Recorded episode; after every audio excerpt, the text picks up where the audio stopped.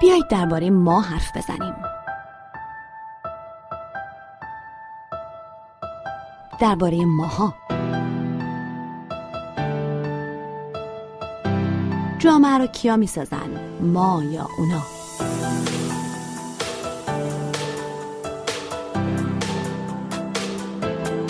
اینا اینطورین اونا اینطورین اما اینا همون اونا هستن.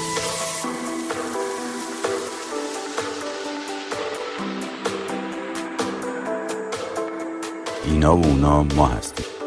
ما یعنی جامعه. جامعه یعنی ما. یعنی ماها.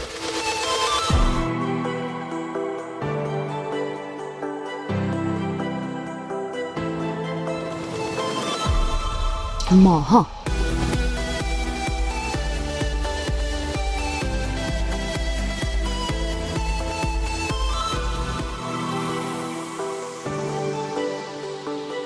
سلام من فهیمه خزر هیدری هستم روزنامه نگار سلام من هم حسین قاضیان هستم جامعه شناس. و این یک پادکست دیگه است از مجموعه ماها. این بار می‌خوایم درباره سندروم پای بیقرار حرف بزنیم. البته فکر نکنیم به همین پیچیدگی که کلمه سندروم یادآوری می‌کنه می‌خوایم حرف بزنیم. ما مثل همیشه در ماها سعی می‌کنیم که از زبان فنی و نظری فاصله بگیریم. خلاصه از اسم سندروم پای بیقرار نترسید.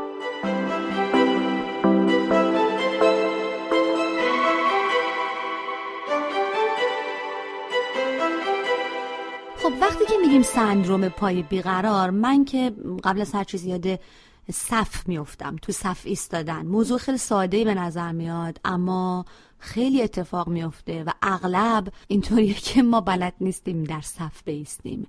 هرچند که از همون اول ابتدایی تو مدرسه به ما یاد دادن که خب صف بکشیم در صف بیستیم اما هنوز یاد نگرفتیم. چرا یاد نمی‌گیریم؟ من فکر کنم بد نیست این ماجرای سندروم پای بیقرار که شما میگین رو یه ذره جلو بریم و ببینیم فقط به بیقراریه یا چیزای دیگه هم توش هست؟ مثلا اگر موضوع صف رو بذاریم جلو آیا فقط مسئله بیقراری و شتابی است که ما داریم یا بی‌حوصلگی است که از توی صف وایسادن داریم یا مسئله انضباط هم هست؟ چون اینا دوتا مثلا که گرچه به هم مرتبط هستن اما با هم فرق دارن. چون انضباط یک رفتار جمعیه. و رفتار جمعی یعنی که ما همه با هم اون رفتار رو می‌کنیم. ولی اگر من فکر کنم که شما ممکنه این رفتار رو نکنید من هم اتفاقا این رفتار رو ممکنه نکنم. و بنابراین هیچ کدوم از ما این رفتار رو نمی کنیم بنابراین هیچ کدوم رو تو صف پای نمیسیم. یعنی من اگر فکر کنم که شما ممکنه صف رو به هم بزنید بری جلو زودتر از من نوبتت بشه یا بالاخره یه کسی رو توی صف بیاری یا هر دلیلی که اون انضباطه رو به خطر بندازه. اون وقت منم نمی‌کنم این کارا من نمی‌کنم تو نمی‌کنی. دیگری نمی‌کنه هیچ کدوم از ما نمی‌کنیم. بنابراین اون رفتار جمعی هم شکل نمی‌گیره. اینجا مال وقتیه که اون هویت جمعی یا رفتار جمعی رو ما آموخته باشیم که خب ما نه میآموزیم در فرهنگ خودمون نه اون حس نسبت به اون جمع یا حس نسبت به اینکه این مکانیزم چجوری کار می‌کنه. یعنی اینطور نیست که اگر من از صف زدم بیرون بقیه نزنن من بزنم بقیه هم می‌تونن و بزنن و وقتی بقیه هم زدن دیگه همه می‌زنن و هیچ وقت صف تشکیل نمیشه. این خب رفتاری است که اتفاقا ما میآموزیم. یعنی می‌دونیم که من دیگران این کارو می‌کنم پس منم انتظار دارم که این کارو بکنم که حقم خورده نشه. بنابراین من می‌زنم و بنابراین همه می‌زنن و صف از بین میره. جنبه دیگرش این کنش متقابل نمادینی یعنی همین تصور بازیگونه که من از رفتار دیگری دارم که یک نوع بازی استراتژیک پیش میاره که من اگر وایسم توی صف دیگری معلوم نیست وایسه توی صف و اگر دیگری وای نسته توی صف بنابراین منفعت منم به خطر میفته. پس برای منم میصرفه که صف رو رعایت نکنم. خب اگر همه یا اغلب به این نتیجه برسن اون رفتار جمعی هم شکل نمی‌گیره دیگه. و خب می‌بینیم که در منم شکل نمی‌گیره. شکل بیرونیش ممکنه به این شکل باشه که ما احساس کنیم همه بیقرارن. هی این پا اون پا می‌کنن می‌خوان برن یا می‌خوان از صف بیرون بیان یا جلو برن یا هی میرن جلو عقب. خلاصه به قول شما بیقرارن. یعنی منظورتون اینه که ما از قبل پیش بینی می‌کنیم که حتی اگه منم صف و درست رایت بکنم و طبق حقوق خودم و دیگران با در نظر گرفتن حقوق خودم و دیگران رفتار کنم دیگری و دیگران این کارو نمی‌کنن. مطمئنیم که بقیه این کار نمی‌کنن. این چیزی که در واقع ما اسمشو می‌ذاریم فرهنگ. در فرهنگ می آموزیم که کارها رو چگونه انجام بدیم. فرهنگ یه مجموعه است که به ما می آموزه هر چیزی رو در کجا و چگونه باید انجام داد. ما توی این فرهنگ یاد می‌گیریم که توی صف وایسادن ممکنه باعث بشه حق شما خورده بشه. چون فرض اینه که بقیه دارن زرنگ بازی در میارن و از طریق زرنگ بازی حق شما رو می‌خورن. ولی صف یعنی اینکه هیچ کسی زرنگ تر از دیگری نیست. همه در یه حد زرنگن. یه قاعده عمومی برای همه وجود داره که اگه قرار باشه یه کسی ازش تخطی کنه اون داره زرنگی می‌کنه. ولی چون ما انتظار داریم یعنی در فرهنگ میآموزیم که دیگران حتما زرنگی خواهند کرد و اگه زرنگ نباشی تو سرت می‌خوره عقب میافتی. مال این جامعه نیستی. اگه زرنگ نباشی خلاصه نمی‌تونی گلیمتو از آب بکشی بیرون و از این حرفا. اون وقت ما هم یاد می‌گیریم که زرنگ باشیم و زرنگ بودن یعنی روی اون قاعده جمعی وای نست دادن و قاعده فردی خودمون رو اجرا کردن.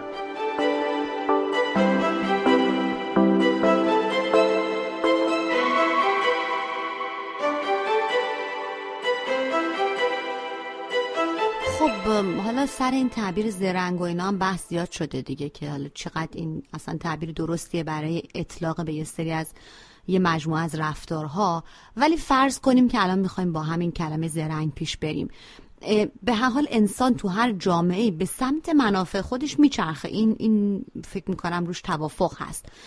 انسان غربی هم همینطور دیگه. ولی من شخصا حالا نمی‌خوام تعمین بدم و نمیشم تعمین داد.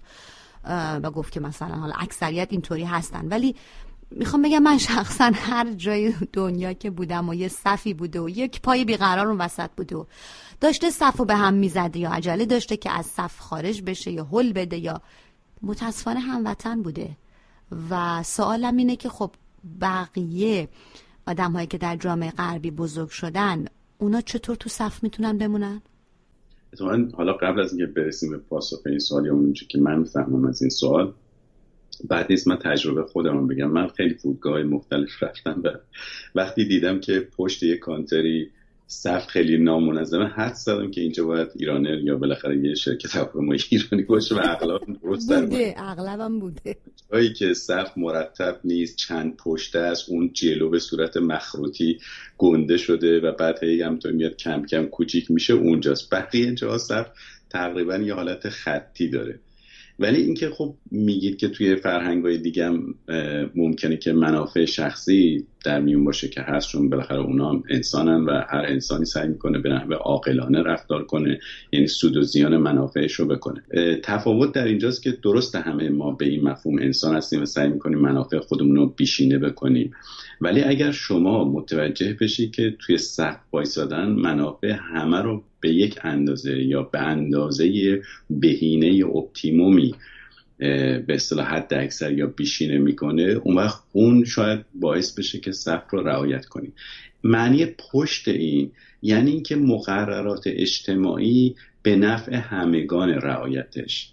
ما توی این فرهنگ ها می‌بینیم که اینا رو میآموزن از آغاز و مفهوم جامعه مفهوم جمع مفهوم خیر عمومی مفهوم اینکه شما منافع فردی تو باید در پی قاعده اجرا کنی که اون قاعده جمعیه و این قاعده جمعی است که در واقع نفع شما رو هم به صورت بهینه یعنی حد اکثر ممکنه نفع برای وقتی که دیگران هم نفع ببرن و کل اون قاعده رو خراب نکنن درست می‌کنه. اینا رو خب تو این فرهنگ به طرق مختلف میآموزن. از طریق آموزش رسمی از طریق رسانه و آموزش غیر رسمی از طریق ادبیات فیلم و خیلی چیزهای دیگه.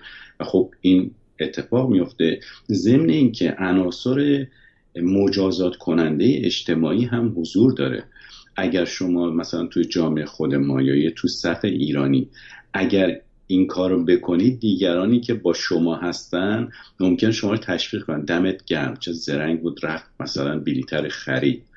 یعنی شما با تشویق روبرو میشید. اما این ور ممکنه با چشخوره همون کسانی روبرو بشید که همراه شما هستن جزء شما هستن ماه شما محسوب میشن و اونا تنبیهتون کنن از لحاظ اجتماعی. حالا با یه چشخوره با یه دونه عطا و خطاب یا هر چیز دیگه. چون هنجاره روی اینا سوار شده هنجار درونی شده و اون هنجار درونی انقدر قدرت داره که اجرا میشه. ضمنی که حالا مجازات بیرونی هم هست یعنی دیگران هم ممکنه اعتراض کنن و چون اون قاعده جمعی اینجا مسلطه اون اعتراض مسموعه. یعنی شنیده میشه و بقیه هم ممکن طرف شما رو بگیرن.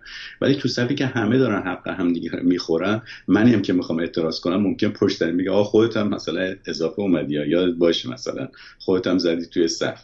و حالا اگه من مصداق این نباشم ولی اون انتظاره همیشه رودوش ما هست. یعنی یا ساکت میشیم یا دعوا می‌کنیم یا چیزی از این دست. ولی اون مجازات و تشویقی که در فرهنگ دیگه هست و باعث میشه صف یا اون انتظام و انضباط صف حفظ بشه و اون بیقراری کاهش پیدا بکنه حضور نداره. البته بیقراری ممکن به عناصر دیگه هم ارتباط داشته باشه. مثلا به صبر. من داشتم فکر می‌کنم که حالا خیلی صبر مثلا توصیه شده دیگه در فرهنگ ایرانی. در ادبیات حتی در ادبیات مذهبی خیلی در مورد صبوری صحبت شده. یک ویژگی خوب به حساب اومده. ولی ما صبر نداریم کلا و برای ایستادن توی صف و منظم بودن خب باید صبر داشت و ما همیشه عجله داریم که کار بعدی رو انجام بدیم. البته من فکر کنم این روزا مثلا گوشی تلفن همراه و اینکه ما می‌تونیم هی بالا پایین بریم روی screen صفحه موبایلمون می‌تونه کمک بکنه. یعنی انتظار کشیدن یه مقدار آسانتر کرده چه تو ترافیک چه توی صف. تا آدم می‌تونه خب از این امکان استفاده بکنه چیزی بخونه توی کتابی بخونه توی تلفن همراهش مقاله‌ای بخونه عکسی تماشا کنه تا اینکه نوبتش بشه. اما بازم بیتاب میشیم چون صبر نداریم به نظرم. من مفهوم صبر به نظرم یه مقدار به شتاب زندگی مربوط میشه و اگر شتاب زندگی رو یعنی اون ریتم زندگی رو توی جامعه هایی که میگیم صف رعایت میشه مثل جامعه غربی با جامعه خودمون جامعه ایران مقایسه بکنیم به نظر میاد که خب ریتم زندگی در اینجا تندتره پرشتابتره. بنابراین احتمالا باید اون نوع از صبری که ما فکر می‌کنیم اینجا کمتر باشه. من فکر کنم یه عامل دیگه اینجا اهمیت پیدا می‌کنه و اونم مسئله است که اگر من بخوام دقیق بهش اشاره کنم مسئله رعایته. رعایت یا چیزی که اینجا بهش ریسپکت گفته میشه و گاهی اوقات در و اغلب در فارسی احترام ترجمه شده که شاید کلمه بهتر و رساتر براش رعایت باشه. این رعایت کردن یعنی اینکه من دیگری رو در نظر داشته باشم. این دیگری مجموعشون میشه دیگران و دیگران میشن همون نظم جمعی. بنابراین این در بدن من در ریتم فردی من در قبال دیگران شروع می‌کنه به ظاهر شدن. اهم از اینکه من در صف به اندازه کافی از طرفم فاصله فیزیکی بگیرم و جسمم رو از اون جدا بکنم یا انقدر آماده باشم که رعایت کنم که این وضعیت به شیوه که داره جلو میره جلو بره. این ممکنه شکل بیرونیش به نظر صبر بیاد ولی به نظر من از یک پس زمینه رعایت داره بیرون میاد. ضمن که این منتظر نبودن با مسئله انتظار ارتباط داره اما نه به مفهوم. منتظر بوده. یعنی که ما چه انتظاری داریم از اون روالی که داره انجام میشه.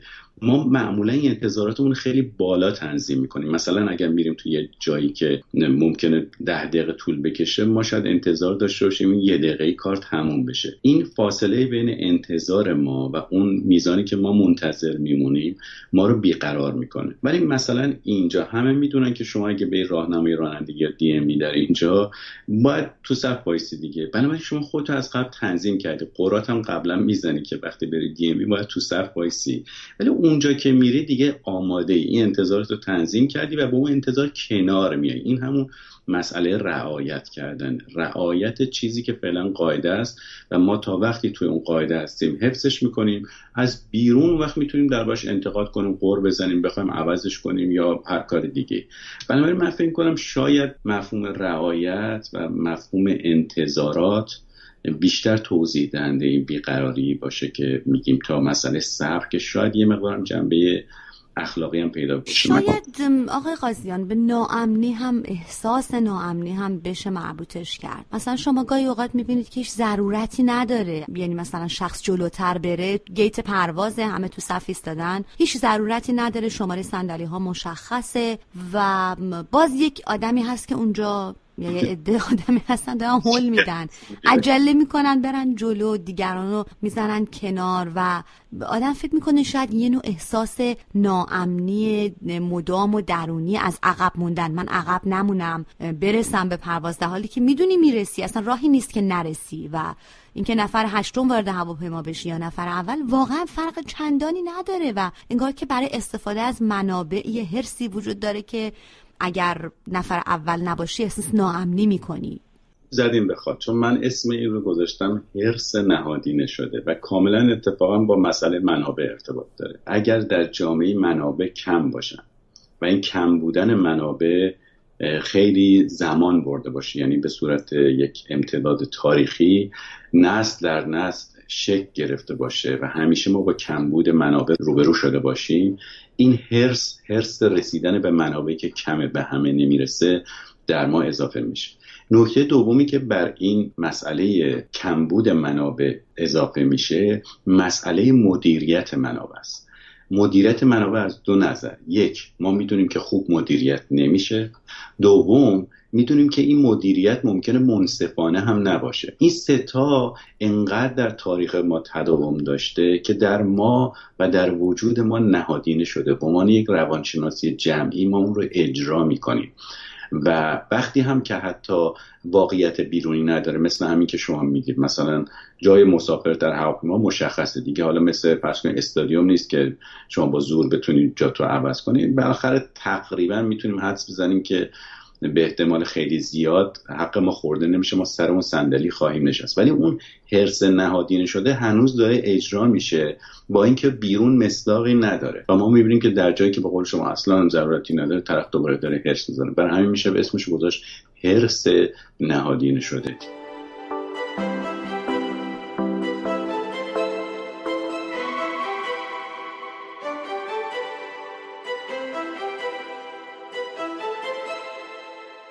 حالا شما یه اشاره هم تو صحبت قبلیتون کردین به حریم شخصی. و من می‌خوام بگم که این هم یه مسئله مهمیه. شاید بد نیست مثلا یکم بیشتر بهش حرف بزنیم. شما تو جامعه آمریکا البته شاید اینجا هم از یک سوی دیگه زیاده روی وجود داره. هر گونه مثلا شاید انگشت شما به بدن طرف مقابلتون فقط بخوره رد شید. این خیلی چیز ناراحت کننده محسوب میشه. انقدر که حریم هر بدنی و هر شخصی و هر شهروندی مهم تلقی میشه. و خب توی ایران ما می‌بینیم که راحت هول میدیم همدیگه رو. بدنمون با همدیگه برخورد می‌کنه. همدیگه هول میدیم رد میشیم میریم جلو. یعنی فکر می‌کنم اگه مسئله حریم شخصی هم کمی مهمتر بود باز شاید به خودمون اجازه نمی‌دادیم که اینطوری هول بدیم همدیگه بریم جلو. منم با شما موافقم. یعنی مسئله فقط همونطور که در مورد هول بودن می‌گفتیم فقط مسئله زمان یا شتاب نیست. مسئله فضا هم هست که بخشش مربوط میشه به فاصله مکانی یعنی یا فاصله جسمی که شما اشاره کردید.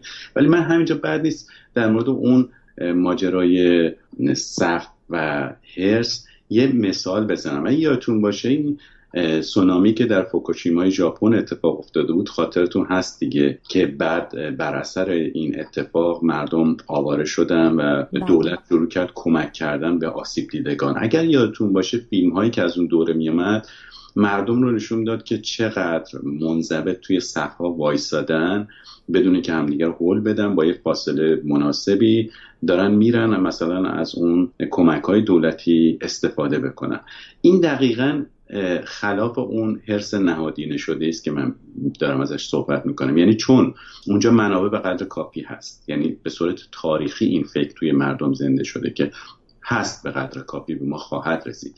دوم نسبت به اون مدیریت جمعیه اطمینان دارن اعتماد دارن و می‌دونن که احتمالا پارتی بازی و عدم انصاف هم نیست. این سه تا باعث میشه اونا خودشون رو کنترل کنن زیادم هرس نزن در حالی که زلزله اومده سونامی شده مردم دچار مشکلات عدیده هستن و خیلی وضعیت وخیم تر از وقتی است که شما می‌خواید برید سوار هواپیمایی بشید که کاملا هم جا داره. این تفاوت رو من خواستم توی مثال روشن کنم که چگونه هرس ممکنه در یه جامعه نهادینه بشه. اما اگه برگردیم به این نکته که الان گفتید و گفتم که با مسئله زمان و فضا هر دو ارتباط پیدا می‌کنه دقیقا برمیگرد به همون مسئله حریم و حریم اتفاقا با مسئله رعایت یا ریسپکت ارتباط داره.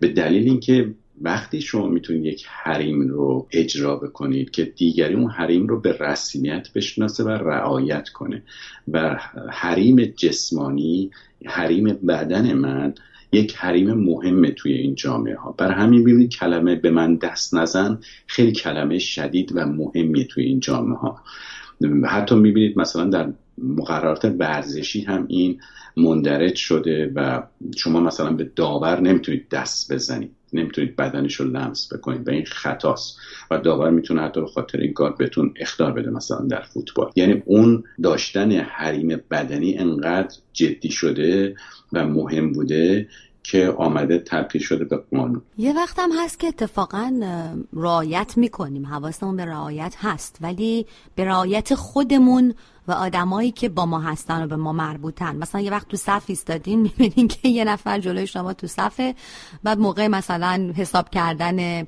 کالایی که خریدین می‌رسه می‌بینید که خب یه نفر جلوی شماست ولی ناگهان شیش نفر با هم میاد میگن ما همه با هم هستیم. ما و ما هست دیگه. آره و بعدم برای من این شکلیه که یه مقدار منفعت طلبی توشه به این معنی که منفعت من و کسانی که به من مربوطن ما که یک قبیله هستیم یک خانواده هستیم بر منفعت عمومی ترجیح داره. بنابراین حالا ما شیش من وایسادم تو صف اما یه شیش نفر میان جلوی شما. این دقیقا همون نکته است که در مورد انضباط و مفهوم جمعی انضباط می‌گفتم. یعنی اون انضباطی که ما ازش صحبت می‌کنیم و رعایت به نفع هم است با یک مای جمعی یا عمومی سر و کار داره. نه مایه به اصطلاح اختصاصی که مربوط به من و اطرافیان من میشه. چون یک جامعه که ما هست یعنی کلش تشکیل ما رو میده از ماهای مختلفی درست شده که اون ماها در واقع خورد گروه ها هستن. اگر همبستگی درون این گروه ها بیشتر از همبستگی باشه که بین اون گروه ها هست. اون وقت اون مای عمومی یعنی مای جامعه درست نمیشه و بنابراین اون انضباط هم شکل نمی‌گیره. این که شما میگید دقیقا یعنی این.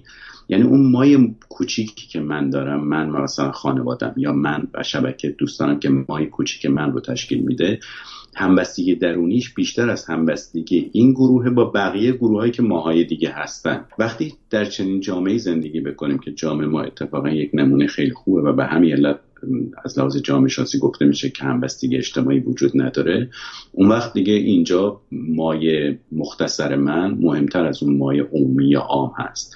اینو تحت عنوان عامگرایی خاصگرایی معمولا در جامعه شناسی بهش اشاره می‌کنه این نوع خاصگرایی که من دارم برای مایه اختصاصی خودم خیلی مهمتره برای من تا اون مای عمومی که من حسی بهش ندارم. همونطور که آشغالم روی جای دور میریختم چون اونا مال من نبود مال اون ماهای دیگه بود. اینجا هم اون حقی که من دارم ضایع می‌کنم مال ماهای دیگه است. ولی حق ما یعنی مای خصوصی من مای اختصاصی من رو دارم حفظ می‌کنم. خب حالا من خیلی دارم می‌خواد در مورد یک گروه این وسط حرف بزنیم و اون گروهی هستن که تو همین جامعه ای که تزیه حقوق وجود داره منصفانه نیست حرس نهادینه شده وجود داره در همین جامعه رایت می‌کنن. تو صف به حق خودشون قانعن حق دیگری رو حاضر نیستن. نه اینکه نمی‌تونن نمی‌خوان حاضر نیستن که تضییع بکنن و دیگری رو حل بدن و از صف جلو بزنن یا برای اعضای خانوادهشون جا بگیرن. سر این گروه چی میاد تو چنین جامعه ای که این کار نمی‌کنن؟ این گروه سرشون کلا میره چون در یه اقلیتی هستن.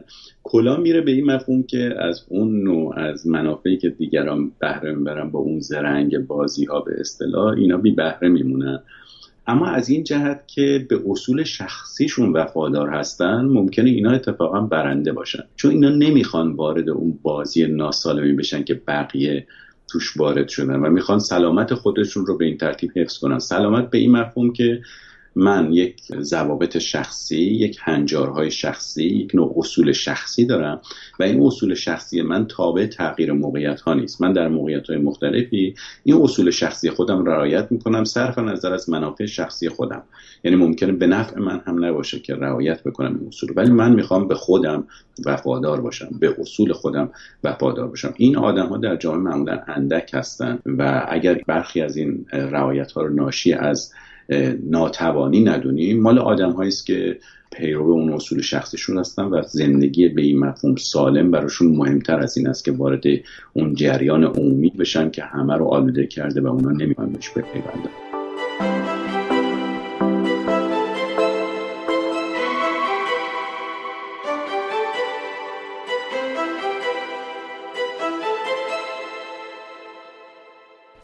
ماهای بزرگتری که داریم ازش حرف می‌زنیم که توی صف جا می‌گیرن هل میدن سندروم پای بیقرار تشکیل میدن حالا یه نکته جالبم هست و اون این که همین افراد وقتی که میرن به کشور خارجی توی صف خیلی هم با احترام میستن حتی با ترس میستن. مثلا توی اداره مهاجرت آمریکا شما می‌بینین هموطنان ساعت ها تو صف میستن و به صلاح جیک هم نمی‌زنن.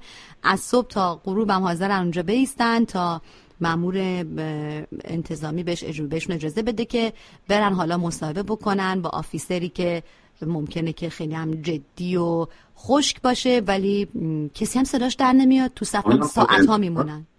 کاملا قابل انتظاره. برای اینکه اون فشار هنجاری که گفتم با مجازات اجتماعی تو همه اینجا کار می‌کنه. یعنی شما ممکنه بگید اینجا خارجه بده زشته وایس تو صف جلو نزن. یا یه کسی بیاد اصلا بهتون اعتراض کنه و شما حرفی نداشته باشید برای پاسخ دادن. چون اینجا داره اون هنجاره هنجار یا اون ضوابط رفتاری که برای یک موقعیت معین درست شده داره کار می‌کنه و شما اگر ازش تخطی کنید مجازات میشید. منظورم مجازات اجتماعی منظورم نیست که شما رو می‌گیرم می‌برم مثلا زندان. ولی مجازات اجتماعی میشید که ما این مجازات اجتماعی خودمون از قبل درونی می‌کنیم.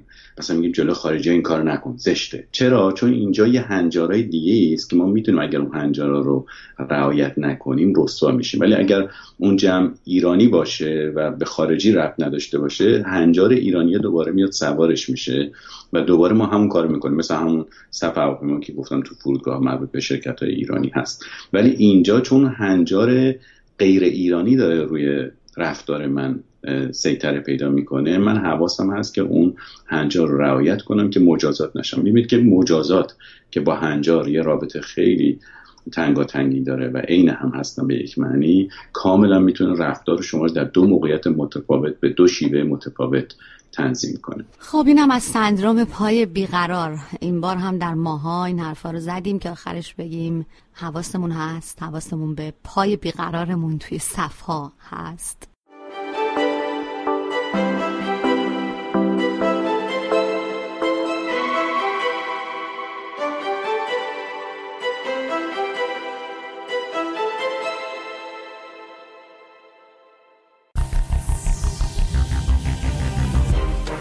کاری از رسانه پارسی این برنامه را هم اکنون می توانید از کانال تلگرام، صفحه فیسبوک، اینستاگرام و توییتر ما Persian Media Production دنبال کنید.